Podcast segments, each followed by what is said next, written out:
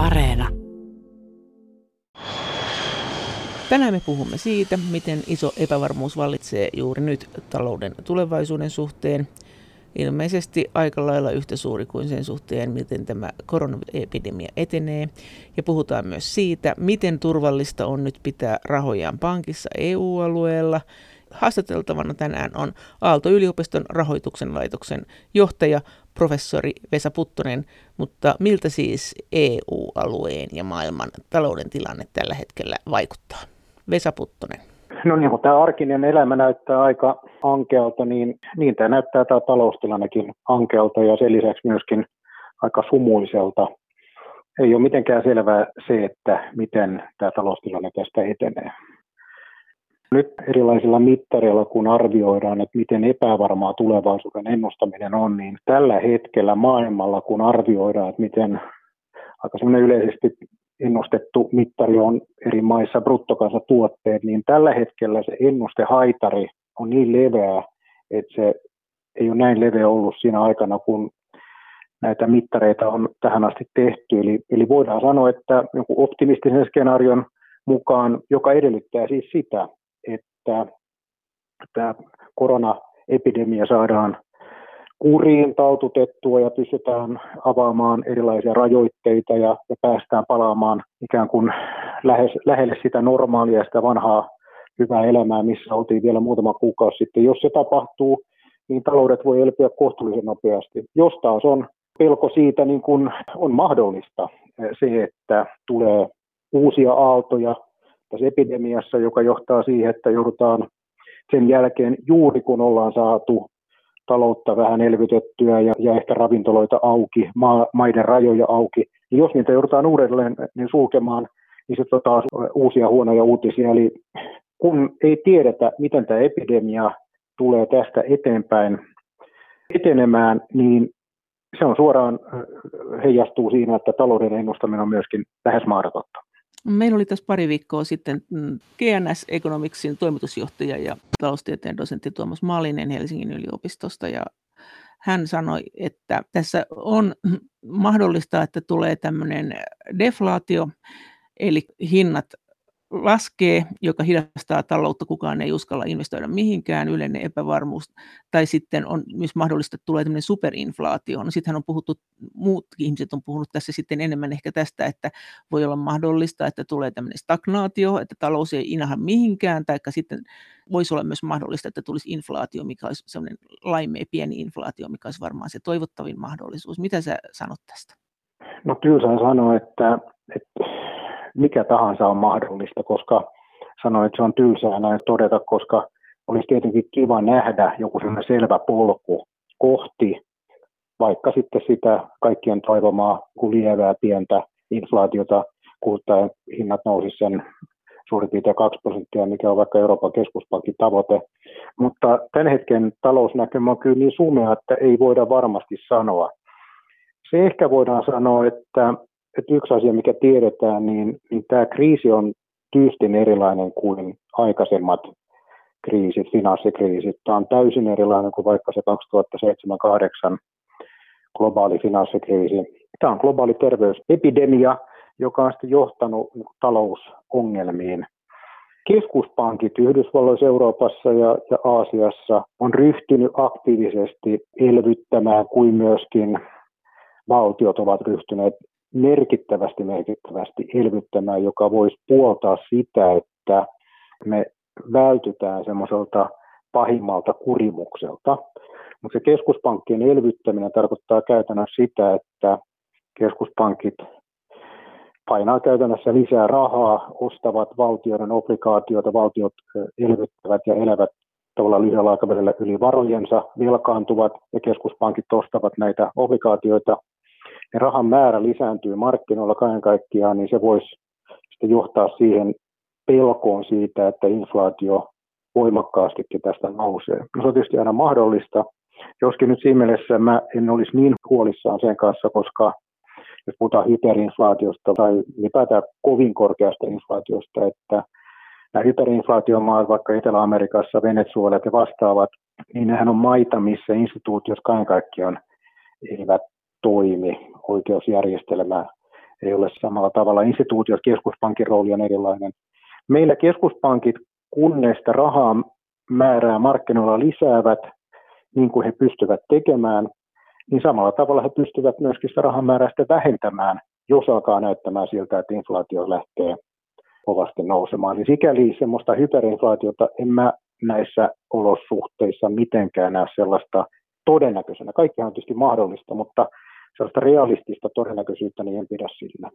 Eli tämä oli tämä vaihtoehto, mistä tuossa pari viikkoa sitten puhuttiin. Säkin olit kuunnellut sen ohjelman, mistä tuli itse asiassa aika paljon palautetta, missä puhuttiin tästä mahdollisuudesta, että jos tämä nyt repee, että keskuspankit rupeaa rahoittamaan suoraan valtioita, niin siinä olisi se polku sinne hyperinflaatioon. Sä et pidä sitä todennäköisenä.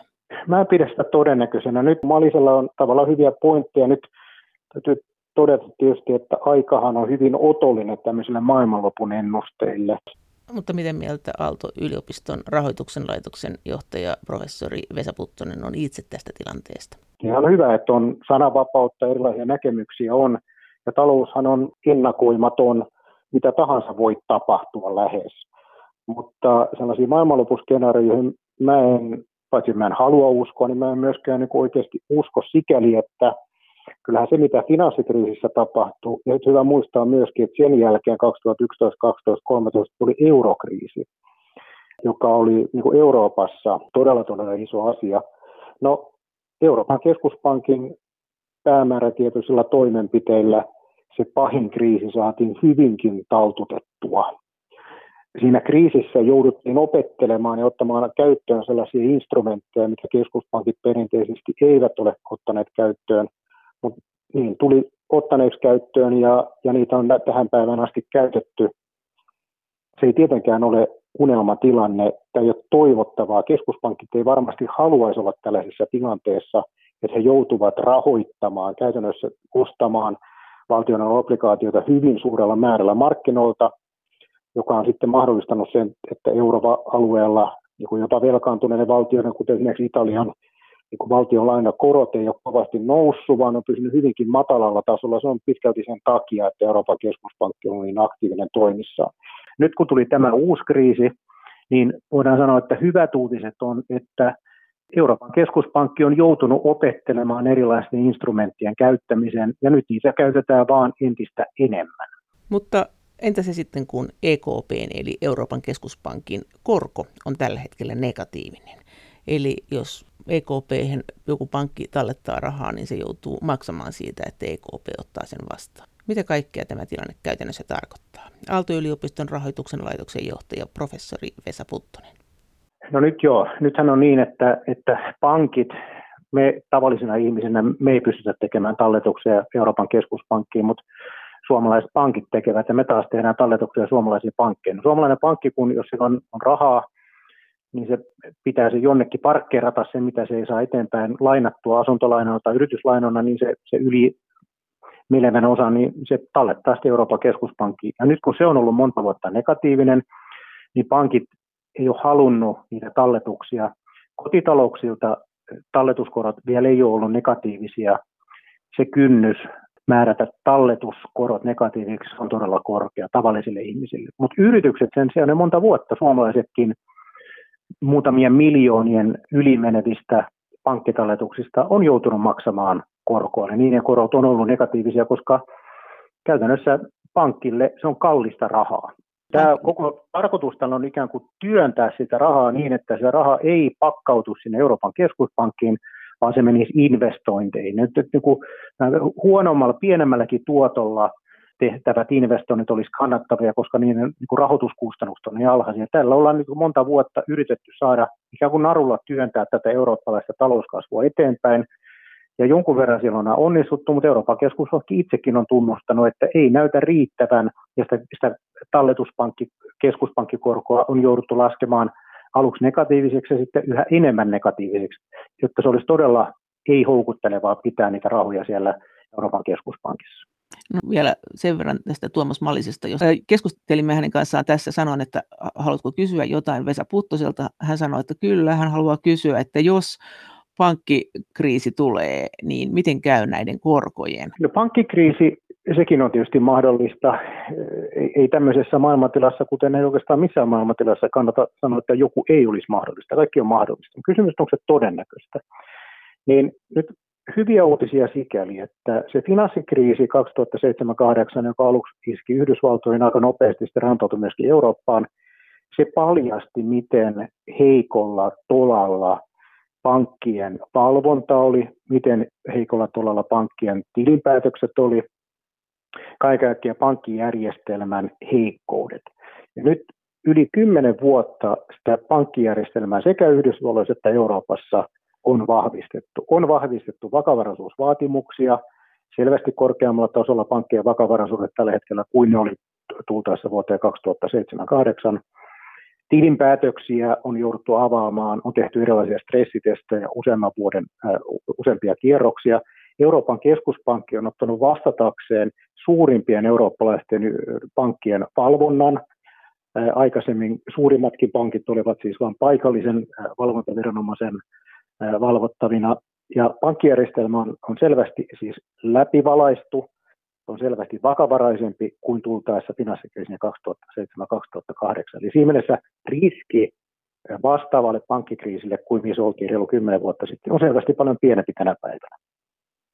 Mutta kyllähän tilanne on se, kyllähän pankkien nämä arvot on laskenut, että jos sä ostat pankkia, niin se on halventunut. Kyllä se tarkoittaa sitä, että joku sijoittajaporukka, joka on ilmeisesti aika iso, ei luota näihin pankkeihin. Siis eurooppalaisten pankkien arvot, on viime, siis osakekurssit on viimeiset kymmenen vuotta laskenut. Et se on ehdottomasti, jos katsotaan niin kuin Deutsche Bankia, suurimpia eurooppalaisia pankkeja, niin eurooppalainen pankkijärjestelmä on vakavaraisempi ja niin kuin todettu läpivalaistu, mutta omistajan näkökulmasta selvästi vähemmän houkutteleva kohde kuin mitä se oli kymmenen vuotta sitten. Euroopassa on, on edelleenkin liikaa pankkeja, erityisesti Etelä-Euroopassa on pankkeja, meillä on hyvin paljon järjestelmättömiä luottoja. En, en sano, etteikö eurooppalainen pankkijärjestelmä olisi mitenkään niin kuin täysin ongelmaton. Osakkeenomistajan näkökulmasta selvästi huono tuottoinen kohde ollut monta vuotta, joka näkyy sitten osakkeiden hinnoissa ehdottomasti niin kuin edelleenkin ongelmasektori monessa mielessä. Jos nyt puhutaan eurooppalaisesta pankkijärjestelmästä, niin siinähän tulee samassa lauseessa käsiteltyä italialaiset pankit, millä on niin satojen miljardien edestä järjestelmättöjä luottoja. Kuitenkin sitten meillä on vaikka meikäläiset pankit, jotka on järjestelmättömät luotot on niin kuin hyvin lähellä nollaa.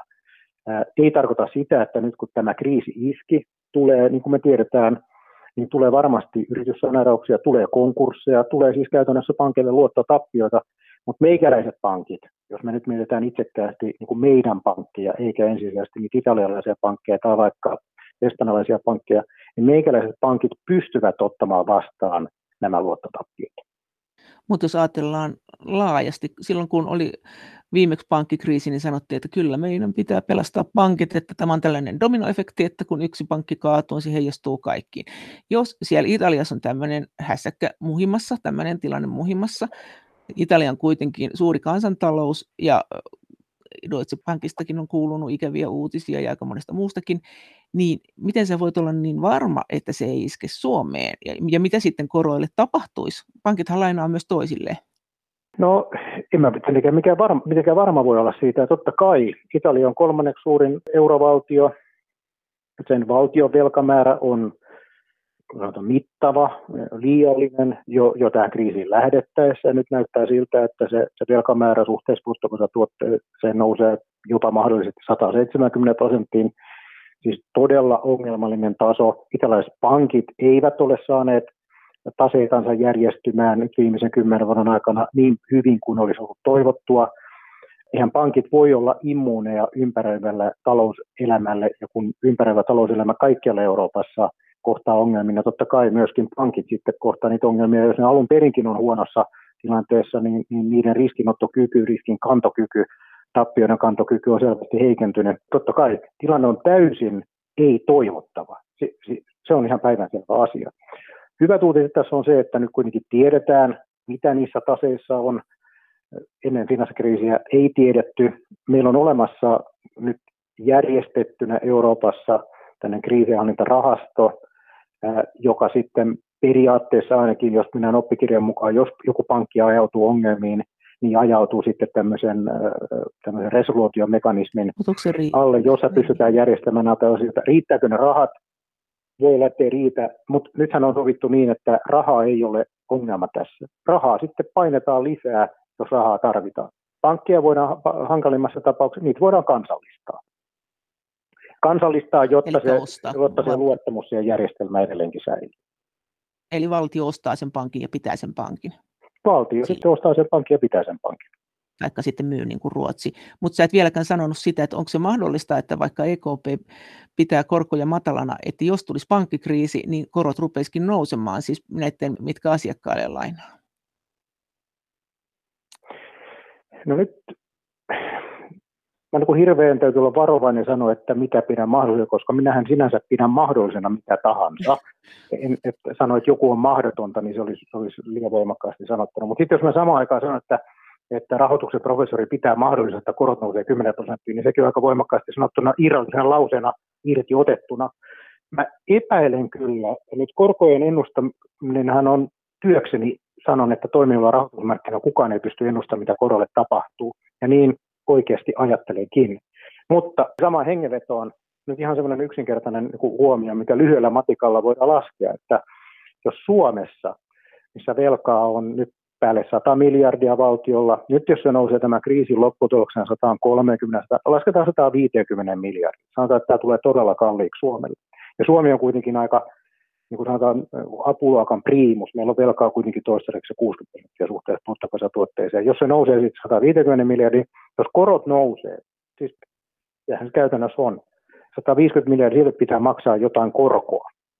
Jos se korko on niin kuin tällä hetkellä, se on aika lähelle nolla, tai se on vaikka puoli prosenttia keskimäärin, niin sen pystyy Suomen valtio pystyy maksamaan. Jos se korko nousisi, sanotaan nyt, että pysyy niin helposti nämä, nämä numerot hanskassa, niin nousee 10 prosenttia niin Suomen valtion korkokustannukset nousisi jollakin aikavälillä 15 miljardiin euroa vuodessa. No päivänselvää on se, että Suomen valtion talous ei sitä kestä, Suomen valtion budjetti on vajaa 60 miljardia, ei me pystytä sitä 15 miljardia maksamaan. Ja Suomi on siis apuluokan priimus. Otetaan se Italia, ja siellä velkaa nousee nyt jo 170 prosenttia suhteessa bruttokansantuote. Ei Italia pysty maksamaan sellaisia korkoja. Eli ne on käytännössä niin kuin tekemätön paikka. Sen takia Euroopan keskuspankki on ollut pakotettu ostamaan näitä obligaatioita, jotta ne korot pysyisivät alhaalla. Nyt jos me ajatellaan, että inflaatio nousee, niin tavallaan korothan lähti sitten nousemaan. No keskuspankki on varmasti hereillä siinä hetkessä. Ei, ei Euroopan keskuspankki voi sivusta katsoa, että korot nousee. Mm, mutta toi koskee valtiota. Entäs yksityinen ihminen? Minkälaisia riskejä hälle, hälle piilee siinä, että jos nyt tulee konkursseja, pankeille voi käydä huonosti, ne on lainottanut yrityksiä, jotka tekee konkurssin. Heijastuuko tämä tavalliseen kuluttajaan millä lailla, tavalliseen kansalaiseen? Siis hänen pankkisuhteeseensa. No kyllä se kun, kun iso vaikutus tulee siitä, että, että jos, jos tulee konkursseja, työttömyys kasvaa, niin on yleinen ankeus, taloudellinen näkymä on todella heikko, niin jokaisella kansalaisella riski siitä, että itse joutuu työttömäksi, se kasvaa, oman asunnon arvo voi laskea, eli tavallaan taloudellinen asema kaiken kaikkiaan heikkenee. Siitä mä enemmän olisi huolissani kuin tästä pankkijärjestelmästä. So, jätit vielä sanomatta sen, sen mallisen vastauksen. Sanoit siihen, että se on mahdollista, että jos tulee pankkikriisi, niin korot nousee. Sähän sanoit, että kaikki on mahdollista, mutta pidät sä sitä todennäköisenä? Euroopassa tietenkin, niin kuin missä tahansa maailmassa, pankkikriisi on aina mahdollista, tehtäkö se nyt selväksi, mutta todennäköistä se ei ole. Mutta minkälaisia ongelmia sitten eurooppalaisilla pankeilla voisi mahdollisesti olla? Professori Vesa Puttonen. Mä luulin, että meillä on siis, jos lähdetään, että jos joku pankki joutuu aidosti oikeasti ongelmiin, nyt lähtökohtaisesti koko eurooppalainen pankkijärjestelmä olisi ajatusongelmiin, niin sitä on vaikea nähdä Meillä on varmasti semmoisia yksittäisiä pankkeja yksittäisissä maissa, mitkä on todella heikossa tilanteessa, ja niiden tämä korona ei varmasti niiden tilannetta helpota. Pahimmillaan voi ajatella, että nämä voi sitten ajautua valtion syliin.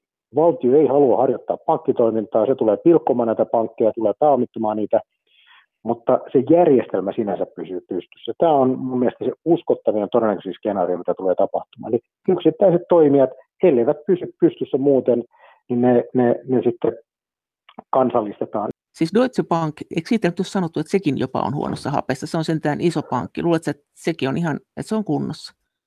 No, voimakkaasti nyt on Deutsche Bank on kunnossa, koska se on tavallaan, se markkina-arvo on selvästi alhaisempi kuin vaikka Nordean. Deutsche Bank on ollut huonossa kunnossa useita, useita vuosia. No, käytännössä se on tarkoittanut sitä, että Deutsche Bankin on pitänyt sitten nostaa omistajalta lisää omaa pääomaa, ja näin se on tehnyt.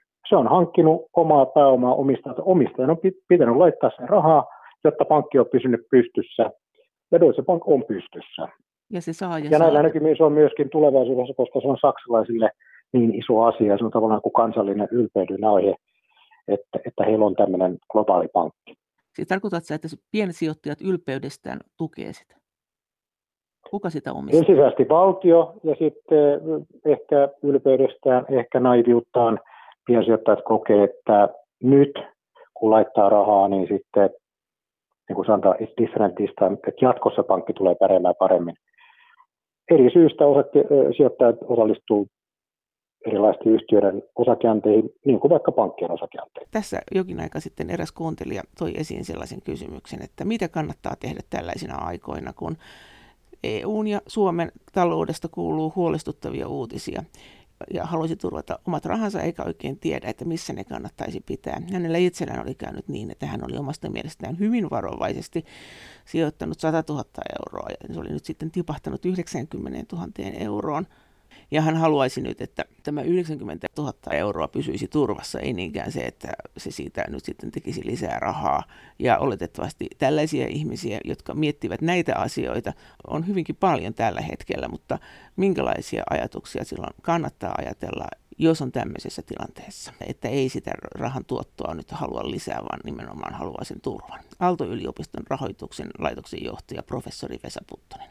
Itsekin törmännyt erilaisiin tapahtumiin yksittäisiin keisseihin vuosien varrella hirveän varovasti suhtaudun aina yksittäisiin tarinoihin, jotka kaikki tietenkin on totta, kun osoittautunut että ihmiset eivät itsekään tiedä, mihin ovat rahansa sijoittaneet. Eli ihmiset on voinut tehdä riskipitoisia sijoituksia, vaikka ovat luulleet tehneensä pieniriskisiä sijoituksia. Et nyt jos joku on tehnyt sijoituksen, mikä on ollut 100 000 ja se on nyt laskenut 90 000, aika selvää on, että silloin riskiä on otettu. Jos se on otettu tiedostamatta, niin se on tietysti tylsä juttu, niin ei olisi pitänyt tapahtua, mutta jokainen tietysti vastaa siitä, että alun perin kun tekee sijoituksia, niin se on sitten omalla vastuulla, että jokaisen ei, ihmisen ei pitäisi tehdä sijoituksia muuta kuin sellaisiin kohteisiin, mitkä itse ymmärtää. No tämä nyt sitten niin kuin taakse katsottuna. Tästä eteenpäin. Niin kunhan meillä, meillähän on sovittu pankkitalletuksille takaus pankkijärjestelmässä 100 000 euroon asti per talletustili talletukset on taattu. Eli siinä mielessä, miksi näin on tehty, tämä on katsottu, että tämä on joku kansainvälinen tapa, että jotta ihmiset suostuvat tallettamaan pankkiin ja pankit pystyvät sitten edelleen lainottamaan sitä asuntolainoina ja yrityslainoina, niin se raha on talouden kiertokulussa käytössä niin on katsottu, että ihmiset, kun eihän tavalliset ihmiset ole kiinnostuneita vertailemaan vaikka, että minkä pankin tase on, mikä pankki on vakavarainen, ei me olla mitään pankkien tilinpäätösanalyytikoita, eikä ole näin tarkoitus ollakaan. Niin on ajateltu, että sovitaan, että johonkin tiettyyn rajaan asti ihmiset voivat niin kuin rauhassa tehdä pankkitalletuksia, tietävät, että se ainakin sitten on turvassa. Ja nyt 100 000 euroa asti per yksilö, per pankkitili, per pankki, on näin sovittu, niin sen, ainakin sen nimellisarvo voidaan lähteä, että se on turvassa. Eli tämä tarkoittaa sitä, että jos on tämmöinen tilanne, että ei halua välttämättä saada lisää korkoa, mutta haluaa pitää ne rahat turvassa jossain muualla kuin sukanvarressa ja on, ja, ja on nyt huomannut, että kaikki on häilyvää, niin se turvallisin tapa on viedä se pankkiin ja sitten ottaa vastaan joko se, että siitä ei notu korkoa ollenkaan tai sitten, että korko on jopa negatiivinen. Se tuskin on kovin paljon negatiivinen. Vai mitä sä oot mieltä? No, tähän totesin aikaisemmin, että kyllä iso kynnys on pankille määrätä tavallisille ihmisille pankkitalletuksista negatiivinen korko. Meillä on tapauksia Saksasta, Sveitsistä, Tanskastakin, että yli kahden miljoonan euron pankkitalletuksista yksittäiset ihmiset on joutunut maksamaan negatiivista korkoa. Mutta mut siis kaksi miljoonaa euroa yksittäisellä ihmisellä pankkitilillä, eihän se ole mikään keskimääräinen tavallinen ihminen. Eli siinä mielessä tavallisille pankkitalletuksille, että tulisi negatiivinen korko, niin se on hyvin vaikea nähdä. Ihan siitä yksinkertaisesta syystä, että meillähän on kaikilla oikeus käydä hakemassa ne rahat ja ottaa sitten vaikka, vaikka seteleinä ja pistää vaikka sitten sinne sukavarteen tai vaikka vaatehuoneeseen, jos on tietysti ottaa sen riskin, että sille rahalla voi tapahtua, se voidaan varastaa tai se voi palata tai jotain tällaista, ja siinä mielessä on turvallisempaa pitää siellä pankkitilillä, ja siitä ehkä kannattaisikin maksaa joku pieni korko, mutta ihmiset on hyvin allergisia sille, että jos se korko menee pie- vähänkään negatiiviseksi, niin silloin kasvaa riski siitä, että ihmiset menee ja, ja ottaa ne rahat pois sieltä pankkitililtä. Tämän takia pankit on valmiit jopa maksamaan sen nollan, joka nyt tuntuu niin kuin absurdilta sanoa, että maksaa nollan, mutta käytännössä kun mietitään sitä, että pankki taas tallettaa se eteenpäin, Euroopan keskuspankki joutuu itse maksamaan siitä, niin ei se pankille mitään kannattavaa rahaa ole. Paljon se pankki siitä sitten saa takkiinsa? Ja paljon sä luulet, että paljon Euroopassa voi, jos nyt tähän mennään, niin minkälaisia korkoja se pankki voi ottaa siltä, tai semmoisia tavallaan talletuskulujensa katteeksi, niin minkälaisia korkoja. Että mitä tämä tarkoittaa eurooppalaisen säästäjän kannalta? Varmaan Eurooppa on täynnä tämmöisiä henkilöitä, jotka haluaisivat vain pitää ne rahat turvassa. Siis mä tiedän, että jos katsotaan vaikka suomalaisia, huomaa, että meitä on vaan siis reilu 5 miljoonaa, mutta meillä on vuodessa toiseen yli 80 miljardia pankkitalletuksina tuottamassa käytännössä nyt nolla korkoa. Saksalaiset vielä enemmän. Saksalaisille pankeille tämä on todella kallis ollut tämä viime vuosien kehitys. Saksalaiset tykkää pitää, vähän niin kuin suomalaisetkin, eikö sitä vielä korostettu, niin tykkää pitää rahat pankkitilillä ja se on pankille kallista rahaa. Kuka sen maksaa viimekätisesti sen 100 000 euroa sen takuun? No on olemassa talletussuojarahasto, johon jonkun verran rahastoitu rahaa. Viime kädessä nyt se 100 000 on se, mikä on sovittu, että siihen asti talletukset on suojassa. Mä sanoisin, että kuitenkin noin implisiittisesti niin isommatkin summat ovat suojassa. Kyllä se viime kädessä valtion intressi on, että ihmiset, voi, me ihmiset voidaan luottaa pankkeihin ja pankkitalletuksiin, koska se hetki, jos kävisi niin, niin kuin tapahtui silloin 30-luvun lamassa Yhdysvalloissa, että pankkeja meni konkurssiin, ihmiset menetti pankkitalletuksensa, niin se siitä aiheutunut tuska, ää, raivo on sellaista, mitä, mitä ei me haluta kaiken kaikkiaan, kukaan halua sellaista kokea, kukaan poliitikko ei, halua sellaista kokea, että, että semmoista yhteiskuntarauhaa, rauhan menettämistä, että ihmiset suuttuisi siitä, että me on menetetty semmoinen summa, mikä me on ajateltu olevan turvassa, niin viime kädessä mä uskon, että on hyvä syy odottaa, että, että isommatkin summat valtio kyllä, jos oikeasti menee huonosti, niin valtio tulee ja maksaa korvaa. Esimerkiksi Italia, jossa pankit on huonossa kunnossa, niin Italian valtio viime kädessä maksaa sen, jos menee oikein monta pankkia nurin, että jokainen tallettaja siihen 100 000 saakka ainakin nyt sitten saa sen rahansa. Se ei ole näin, voi, näin, voi, näin voidaan uskoa. Mitä se sitten äh, tarkoittaa käytännössä, kuinka huonossa kunnossa sun mielestä ne Italian pankit on, ja onko Italialla esimerkiksi varaa tämmöiseen, jos näin kävisi? No kaikki on suhteellista, että nyt, nyt voi sanoa, että mi, mihin on varaa. Että jos Italian velka on tällä hetkellä, siis valtiovelka, on, jos on se 135 prosenttia suhteessa bruttokansantuotteeseen, niin eihän Italialla periaatteessa niin kuin siihen vanhaan hyvään aikaan, jos kuka muistaa Maastrichtin kriteereitä, silloinhan sovittiin, että minkään maan velka ei saa mennä yli 60 prosenttia suhteessa bruttokansantuotteeseen. No, se on jo tavallaan taloushistoriaa. Mutta silloin oli hyvä syy olettaa, että jos valtiovelka nousee yli 60 prosenttia suhteessa BKT, niin siitä tulee ongelmia. No nyt me ollaan palo- tultu tämmöiseen uuteen normaaliin, joka ei tietenkään ole toivetilanne, mutta tämmöinen tämä tilanne nyt on. Nyt se on näillä näkymin Italiassa nousemassa jonnekin 160-170 prosenttia tämän koronakriisin takia. Riittääkö sekään? No joku sanoo, että Japanissa on ollut monta vuotta yli 200 prosenttia. Ja Japanissa elämä jatkuu. Se ei ole mikään, Japanihan on ollut 30 vuotta menetetty vuosikymmen, toinen menetetty vuosikymmen ja kolmas menetetty vuosikymmen peräkkäin, mutta elämä jatkuu, eikä, eikä se nyt ollut semmoinen katastrofi. Sitä velkaa on tietenkin liikaa, ja se, että kun valtiolla on kovin paljon velkaa, jos kotitalous on kovin paljon velkaa, niin se johtaa siihen, että se niin kuin tukahduttaa sen talouskasvun.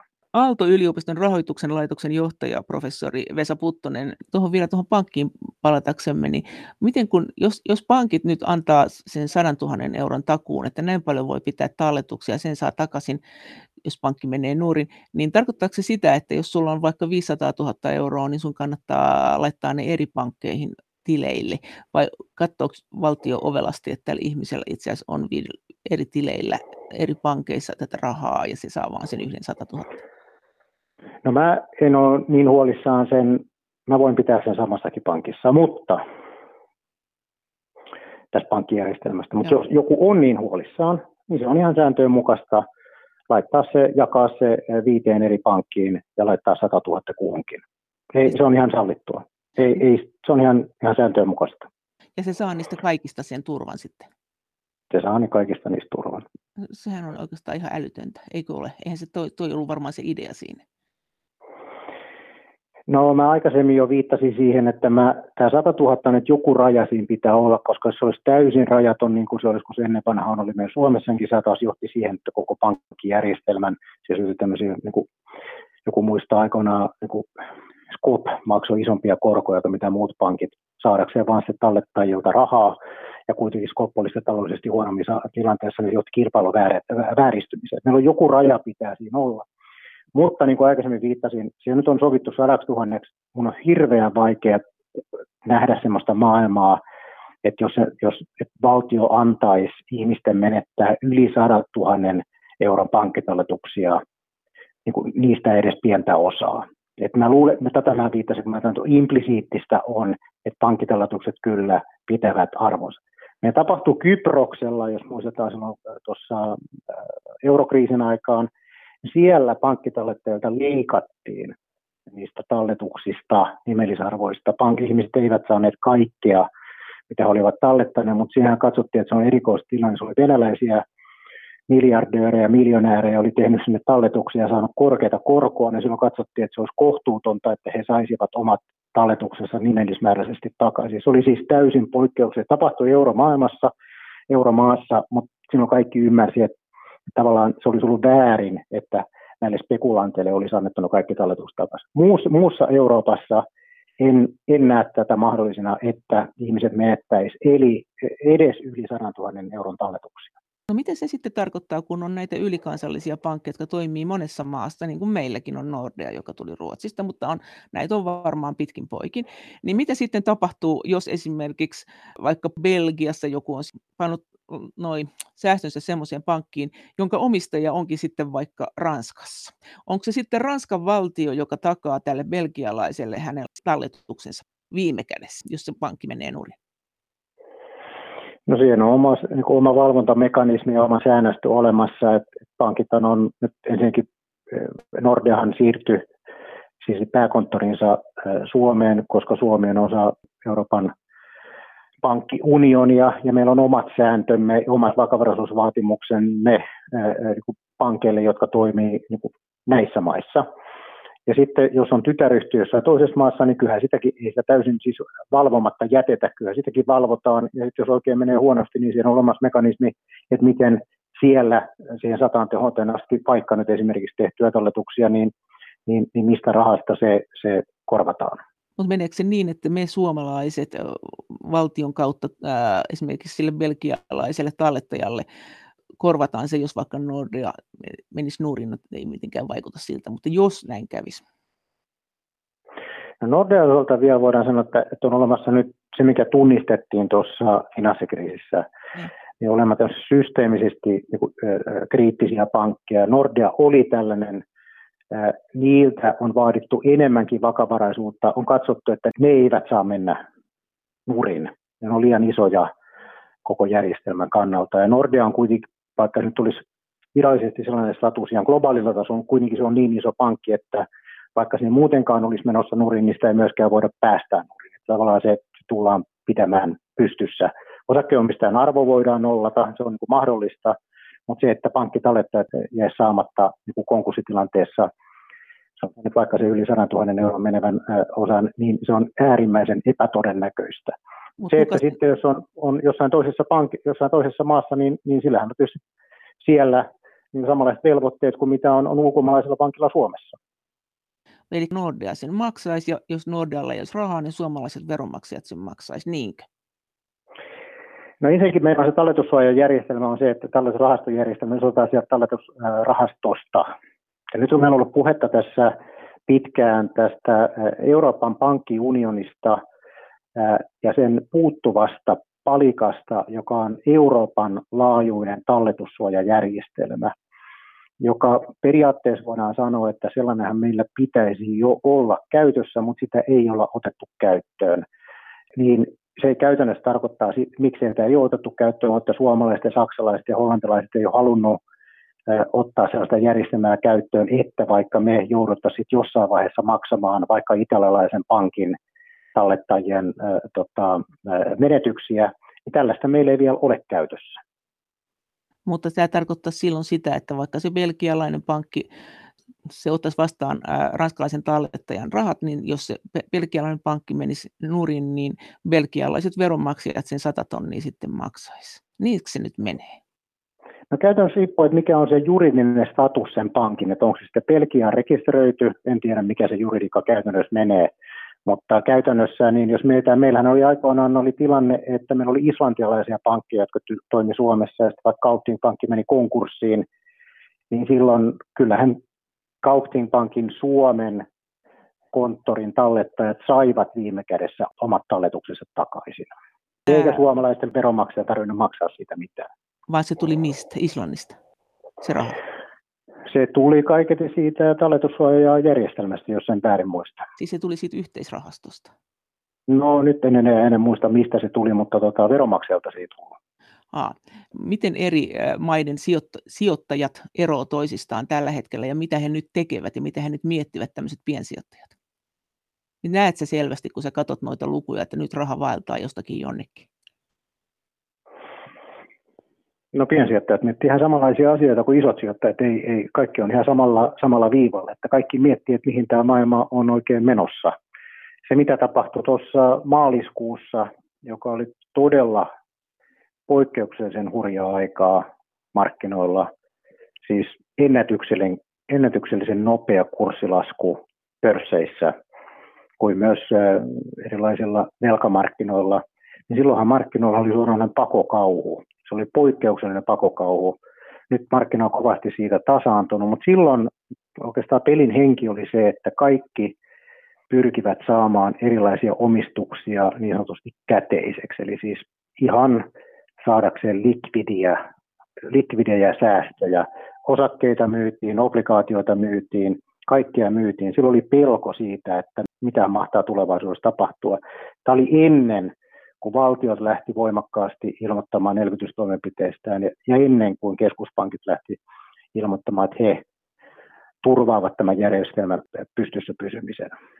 Nyt eletään tällä hetkellä semmoista vähän niin kuin krapulavaihetta, että mietitään, että hetkinen, tultiinpa myyneeksi osakkeita aika halvalla, osakkeet on jonkun verran palautunut, erilaiset yrityslainarahastotkin on jonkun verran palautunut. Rauha on tällä hetkellä taas selvästi paljon paremmin maassa kuin mitä se oli reilu kuukausi sitten. Ja nyt mietitään, että, että miten tämä maailma oikein tästä mahtaa mennä eteenpäin, mitä tälle koronalle tapahtuu, missä vaiheessa me palataan edes lähemmäs sellaista normaalia, missä me oltiin kaksi-kolme kuukautta sitten.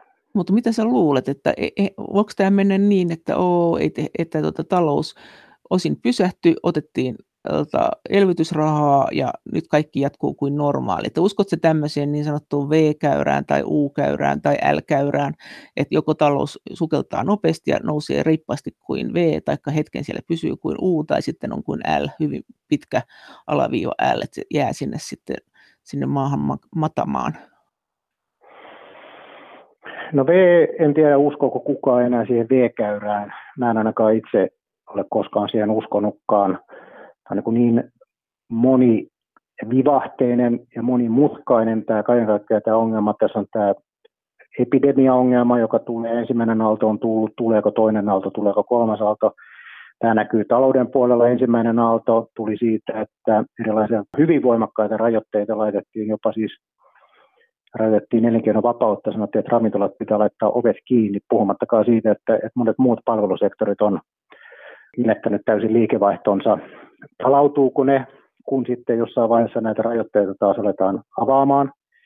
Tämän hetken ennusmerkit on, että emme me palaa samalla tavalla elokuvateattereihin, risteilyihin, lentomatkustajiksi kuin me tehtiin kolme kuukautta sitten. Miksi? Vaikka se olisi sallittuakin, vaikka se olisi siis sallittuakin.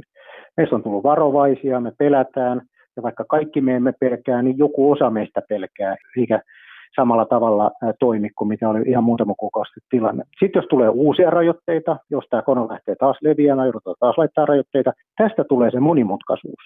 Et kukaan ei tiedä, miten tämä tulee kehittymään, mutta on niin kuin iso riski siitä, että tämä kestää paljon pidempään kuin mitä oli muutama aika sitten vielä, ehkä perusteltuakin odottaa. Tämä ei ole sellainen paha uni, joka menee ohi ennen kuin meillä on se rokote. Jos mietitään, nyt on sitten kuka osaa parhaiten ennustaa, mutta jos sanotaan, että se kestää vielä pitkälti päälle vuoden, niin vuosi on hyvin pitkä aika odottaa tämmöisessä tilanteessa ja tämmöisessä moodissa, missä tällä hetkellä ollaan, että ollaan näkemättä ihmisiä, ollaan menemättä ulos ravintoloihin kuluttamatta, menemättä terveyskeskuksiin, partureihin, hierojille, kaikkea muuta, niin onhan tämä niin kuin paitsi tämä on niin kuin henkisesti aika masentavaa aikaa, niin totta kai tämä on taloudellisesti todella, todella kallista, todella, todella vakavaa aikaa me eletään. Aalto-yliopiston rahoituksen laitoksen johtaja, professori Vesa Puttonen. Entäs sitten tämä tilanne, että nyt osa ihmisistä on menettänyt työnsä ja on tosi pahoissa ongelmissa, sitten osa on kotona ja monet sanoo, että rahaa säästyy mahdottomasti, kun on kotona, että eipä tule ostettua tuota, vaatteita, ei matkusta minnekään, eikä ravintoloissa. Mitä, ke, mihin tämä raha sitten siirtyy, mitä, mitä oletat? joka nyt jää säästöön. Sieltä saattaa tulla nyt harrastelijasijoittajia, mihin he ensimmäisenä todennäköisesti panee rahansa se on hirveän vaikea sanoa, koska me ollaan kaikki niin kovasti erilaisia. Et jos, jos minä saan, ja nythän tapahtuu niin, että säästyy rahaa, kun ei oikein pysty sitä käyttämään mihinkään muuta kuin näihin normaali, normaali elämiseen, mutta matkat on jäänyt pois ja harrastamiset on jäänyt pois ja muut, niin rahaa jää aina enemmänkin, joka on täysin siis kohtuutonta, että kun mä näen sitten taas naapurissa ravintolayrittäjältä on kaikki tulot mennyt ja tavallaan kysymys on, että menee kaikki säästöt nyt sitten konkurssin tuloksena, niin tämä kohtelee meitä niin täysin kohtuuttomasti. No me hyväosaiset, joissa palkka juoksee, kun ollaan tavallaan niin kiinteällä kuukausipalkalla meillä rahaa, mä laitan sen osakemarkkinoille, mutta mä voin hyvin kuvitella ja melkein arvaankin, että vaimolle kun jää rahaa, niin hän pistää sen kaikki pankkitilille. Mulla on erilaisia säästöjä. No entäs kun aina sanotaan, että kriisiaikoina, kun on pahat kriisit, niin tosiaan ostakaa kultaa. Mitä sä tästä puheesta sanot? Kullasta mä en oikeastaan osaa sanoa yhtään mitään. Kultan arvo on itsekin joskus aikoinaan sijoittanut kultaan. Sen arvo nousi ja mä olin tyytyväinen, sitten se arvo laski. Mä en jälkikäteenkään pystynyt ymmärtämään, miksi se nousi, enkä miksi se laski. Se vaan nousee, se laskee. Se ei tuota mitään kassavirtaa. Mutta mikä, mikä järki siinä on, että miksi kultaa pidetään niin semmoisena lujana sijoituksena, koska oikeasti siis kyllä varmaan johonkin elektroniikkaan kultaa tarvitaan, mutta eihän se ole niin mikään hyötymetalli. Ja, ja, et, et onko, onko pelkästään joku koruteollisuus, kun sitä pitää yllä sitä arvoa? Ei, kyllä, no se on, sitä tulee, se on niin niukkuushyödyke tai niukkuus, niukkuusmetalli sikäli, että sitä on niin rajallinen määrä, sitä tulee vaan vähän lisää vuodessa. Ja se on semmoinen, jos me ollaan sovittu tähän aikoina, kun itse siihen sijoitin. Muistan vuosille 2011, niin arvo oli 1500 dollaria per, per onko se yksikkö sitten unssi vai mikä se on, niin, niin sitten se nousi 1900 ja mä katsoin, että hyvin menee. Ja sitten se laski 1800, 1700, 1600, taas 1500, sama hinta, millä mä olisin ostanut. Se vaan nousee ja se vaan laskee, koska ihmisten kollektiivinen näkemys, mikä sen arvo on, oikea, niin se muuttuu. Mä myin sen 1500 pois itse huomattuani, että mä en halua omistaa tällaista, minkä mä en jälkikäteenkään pysty ymmärtämään, miksi se hinta nousi, miksi se laski. Jos mä ostan UPM osakkeita tai Nokian osakkeita, niin mä ymmärrän, että jos yritys antaa tulosvaroituksen, nyt sillä menee heikommin, niin sen takia se arvo laskee. Tai joskus se antaa positiivisen tulosvaroituksen, sillä menee entistä paremmin, niin sen, silloin sen arvo nousee. Mutta kulta ei anna tulosvaroituksia, se ei tuota mitään kassavirtaa, sen arvo on vaan se, mikä globaalisti kollektiivisesti sovitaan. No sitten sen arvo laski edelleen 1500, 1400, 1300, 1200 ilman mitään uutisia. Ei tule mitään kulta-uutisia.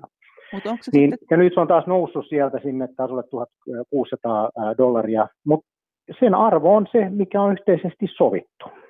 mut se on, se on tämmöinen kansainvälinen vai onko se EU-laajuinen hinta? Se on onko mitään- globaali. Globaali siis on. Me on erilaisia kulttuureja joissakin maissa, Turkissa muun muassa, niin se on ihan perinteinen niin kuin säästökohde. Säästetään kultaan. Siis semmoisia niin kuin harkkokultaan eikä mihinkään koruihin. Et siinä No, just, kuruihin, ku- erilaisiin kultaan kultaa on se sitten missä tahansa muodossa. no paljonko se varallisuus, tuota, sitähän sanotaan, että italialaiset on huomattavasti varakkaampia kuin suomalaiset. Onko ne kuinka suuria ne varallisuuserot Euroopan sisäisesti?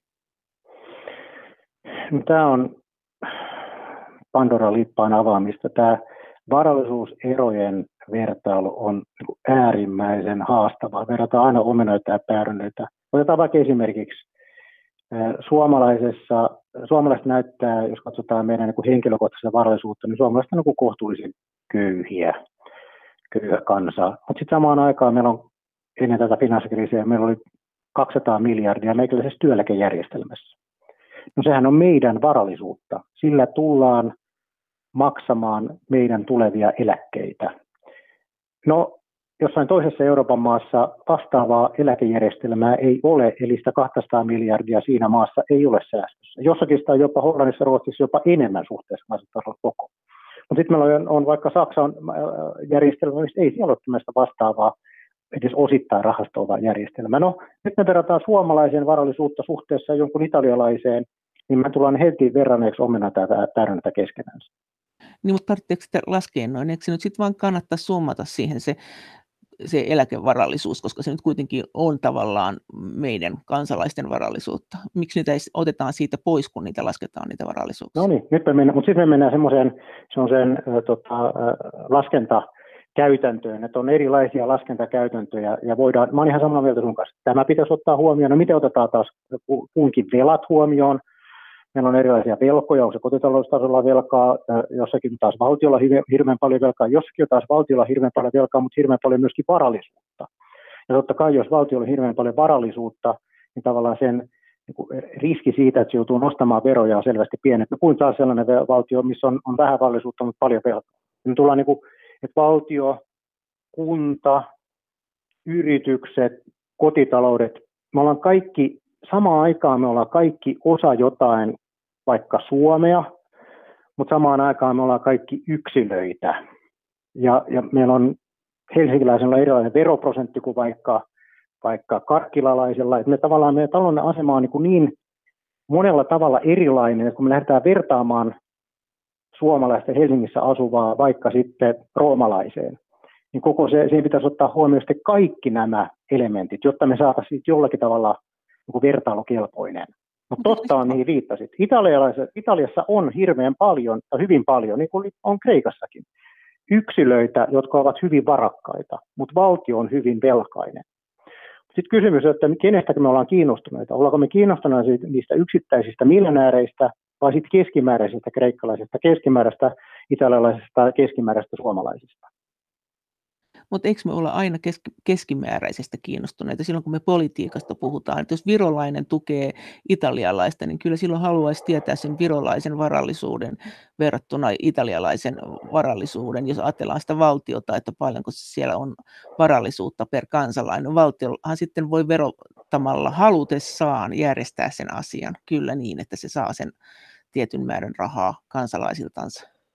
Joo, näin juuri. No meillä taas Suomessa, nyt otetaan esimerkki, niin, niin meillä yksilöillä, meillähän on, on niin kuin, mehän pärjätään aika kohtuullisen, kun kansainvälisesti verrattuna suomalainen, suomalaisen insinöörin palkka on aika alhainen. Suomalaisen professorin palkka on selvästi alhaisempi kuin vaikka Yhdysvalloissa, mikä mä näen suoraan mun kollegoista. Mun niin kuin meiltä valmistuvat tohtorit, kun ne menee Yhdysvaltoihin töihin, niin sen palkka on kolme kertaa sama kuin minun, ja mä oon ollut 25 vuotta korkeakoulutöissä. Mutta mä pärjään Suomessa ihan kohtuullisen hyvin, vaikka näennäisesti näyttää, että, miten täällä voi ylipäätänsä tuollaisella palkalla pärjätä. Mä pärjään sen takia aika hyvin, että mun ei tarvitse säästää lasten koulutusta varten. Itsekin Yhdysvalloissa asuneena kaksi poikaa oli, oli yläasteella. Molemmat maksoi 30 000 taalaa vuodessa opiskelumaksua. Suomessa ne ei maksanut ikinä mitään. Se oli siis yksi vuosi. Jos olisi siellä 10 vuotta, 15 vuotta koulussa, yliopistoa 50 000 dollaria vuodessa, jotka lukukausimaksu plus elinkustannukset. Terveydenhoitoa varten meillä on, se on ilmasta. Mun palkka on jotain, mutta sen päälle työnantaja maksaa niin kuin automaattisesti eläkejärjestelmään. Et mun ei tarvitse koko mun eläkettä säästää itse, vaan eläkejärjestelmä säästää niin kuin mun puolestaan, mä säästän sitten sen päälle. No, eli nyt jos me verrataan mun palkkaa tai mun varallisuutta, niin Suomessa meillä on hyvinvointiyhteiskunta, ihmiset ei tarvitse isoa palkkaa, eikä ihmiset ei tarvitse isoa varallisuutta, kuitenkin, kuitenkin tullakseen ihan hyvin toimeen. Aalto-yliopiston rahoituksen laitoksen johtaja, professori Vesa Puttonen, Miten sä oot sit mieltä siitä, kun tässä on puhuttu vuosikausia, että Euroopassa on tämmöisiä zombiyrityksiä, jotka, koska on niin matala korko, ne pysyy pystyssä, mutta ne ei oikein ole kauhean tuottavia, niin mitä tämä koronakriisi nyt tulee niille tekemään? Siis zombiyritykset on sellaisia, joiden normaalissa vapaassa markkinataloudessa kuuluisi mennä konkurssiin. Nyt jo viime syksynä kansainvälisen valuuttarahaston arvion mukaan yli 10 prosenttia jopa siis pörssinoteratuista yhtiöistä maailmanlaajuisesti oli käytännössä zombiyrityksiä. Miksi näin on päässyt käymään? Tämä ilmiö oikeastaan lähti liikkeelle Japanista 90-luvulla, jolloin oli yrityksiä, oli myös pankkeja, joiden ei vaan haluttu antaa mennä konkurssiin. No, korot kun on nollassa, niin tavallaan korkokustannukset ei välttämättä aja yhtiöitä konkurssiin. Ja sitten näitä yhtiöitä voidaan jollakin tavalla muutoin tukea, vaikka valtio voi tukea niitä. Se on tavallaan vapaa markkinatalouden vastasta, mutta ei haluta menettää työpaikkoja, ei haluta menettää kasvoja. Tämä on pitkässä juoksussa tietysti huono, ei, ei tapahdu tätä luovaa tuhoa. No nyt tämä on vaan voimistunut finanssikriisin jälkeen – Euroopassa, Yhdysvalloissa on lukuisia yrityksiä ja nyt tietysti tämä koronakriisi antaa tähän sit lisää vauhtia. Todennäköisesti näiden zombiyritysten määrä kasvaa. Paljon niitä on Euroopassa sun mielestä suunnilleen? Onko se 10 prosenttia niistä pörssiyrityksistä plus jotain? No, tämä ei ole niin mun mielipide. No. Ja mä en muista nyt, onko niitä Euroopassa erikseen arvioitu. En ole etsinyt sitä tilastoa. No, mutta jos miettii, niin eurooppalainen niin me ollaan kulttuurillisesti niin kuin jonkun verran lähempänä Japania kuin vaikka Yhdysvaltoja, erityisesti Suomi, Saksa. Me ollaan velkavetosia, pankkikeskeisiä järjestelmiä, kuten Japani, niin voisi kuvilla, että meillä yrityksen konkurssin päästäminen niin se on isompi kynnys kuin vaikka semmoisessa Yhdysvalloissa suhtautua konkursseja kohtuullisen pragmaattisesti. että meillä yrityksiä mielellään pidetään pystyssä, vaikka niiden elinkelpoisuus ei enää olisikaan ihan parhaassa mahdollisessa kunnossa. Mutta eikö se nimenomaan tässä taantuman tilanteessa ja huonossa taloustilanteessa on nyt hyvä vaan pitää ne pystyssä verrattuna siihen, että sitten ihmiset olisi ihan työttömiä? Tämä liittyy semmoisen periaatteessa tietysti joo näin, ainakin lyhyen aikana. Mutta tässä koronassahan niin kuin, vielä ainakin toistaiseksi on se perusajatus, että tämä on tilapäinen ohimenevä ilmiö. Tästä palataan normaaliin, jonkunnäköiseen uuteen normaaliin kuitenkin kohtuullisen ajan päästä. Ja tavallaan tämän, tämän jyrkänteen yli vaan pitää sitten mennä ja valtiot ottaa siinä ottaa iskuja vastaan Yhdysvalloissa ja Euroopassa näin on päätetty. Ja varmaan ihan oikein, tässähän ei mitään absoluuttista totuutta, oikeaa totuutta olekaan. Tämä on, joudutaan tekemään valintoja. Zombiyrityksessä on se huono puoli, että ne tietysti sitten jossain vaiheessa vääristää myös kilpailua. Mutta tietysti nyt samalla sitten sanoo, että yrityksiä ei pitäisi tukea, että niiden pitäisi antaa mennä konkurssiin, niin onhan tämä aika täysin erilainen. Tämä on ihan erilainen kuin se perinteinen zombiyritys, missä yritys menettää kilpailukykynsä ja sitä pidetään niin kuin vaan tekohengitetään pysymään pystyssä. Se on väärin. Nyt tämmöisessä hetkessä, missä vaikka vielä kuukausi sitten Suomen hallitus sanoi, että ravintolat pitää laittaa omelet kiinni. No, onhan tämä täysin poikkeuksellinen tilanne, että puututaan elinkeinovapauteen. Ja voisi kuvitella, että ei se ole mitään normaalia luovaa tuhoa, että kaikki ravintolat menevät konkurssiin. Että onhan tämä tilanne niin kuin kovasti erilainen ja, ja siinä mielessä voidaan niin kuin hyvillä, hyvällä perusteella sanoa, että yrityksiä pitää tämmöisessä hetkessä tukea. Näin sanoi Aalto-yliopiston rahoituksen laitoksen johtaja professori Vesa Puttonen. Kiitos teille jälleen kaikista viesteistä ja kaikista kommenteista. Ja viestejä ja kommentteja voi edelleen lähettää sähköpostiin osoitteeseen maija.elonheimo.yle.fi ja sen lisäksi me voimme keskustella näistä asioista yhdessä Twitterissä aihetunnisteella hashtag Brysselin kone.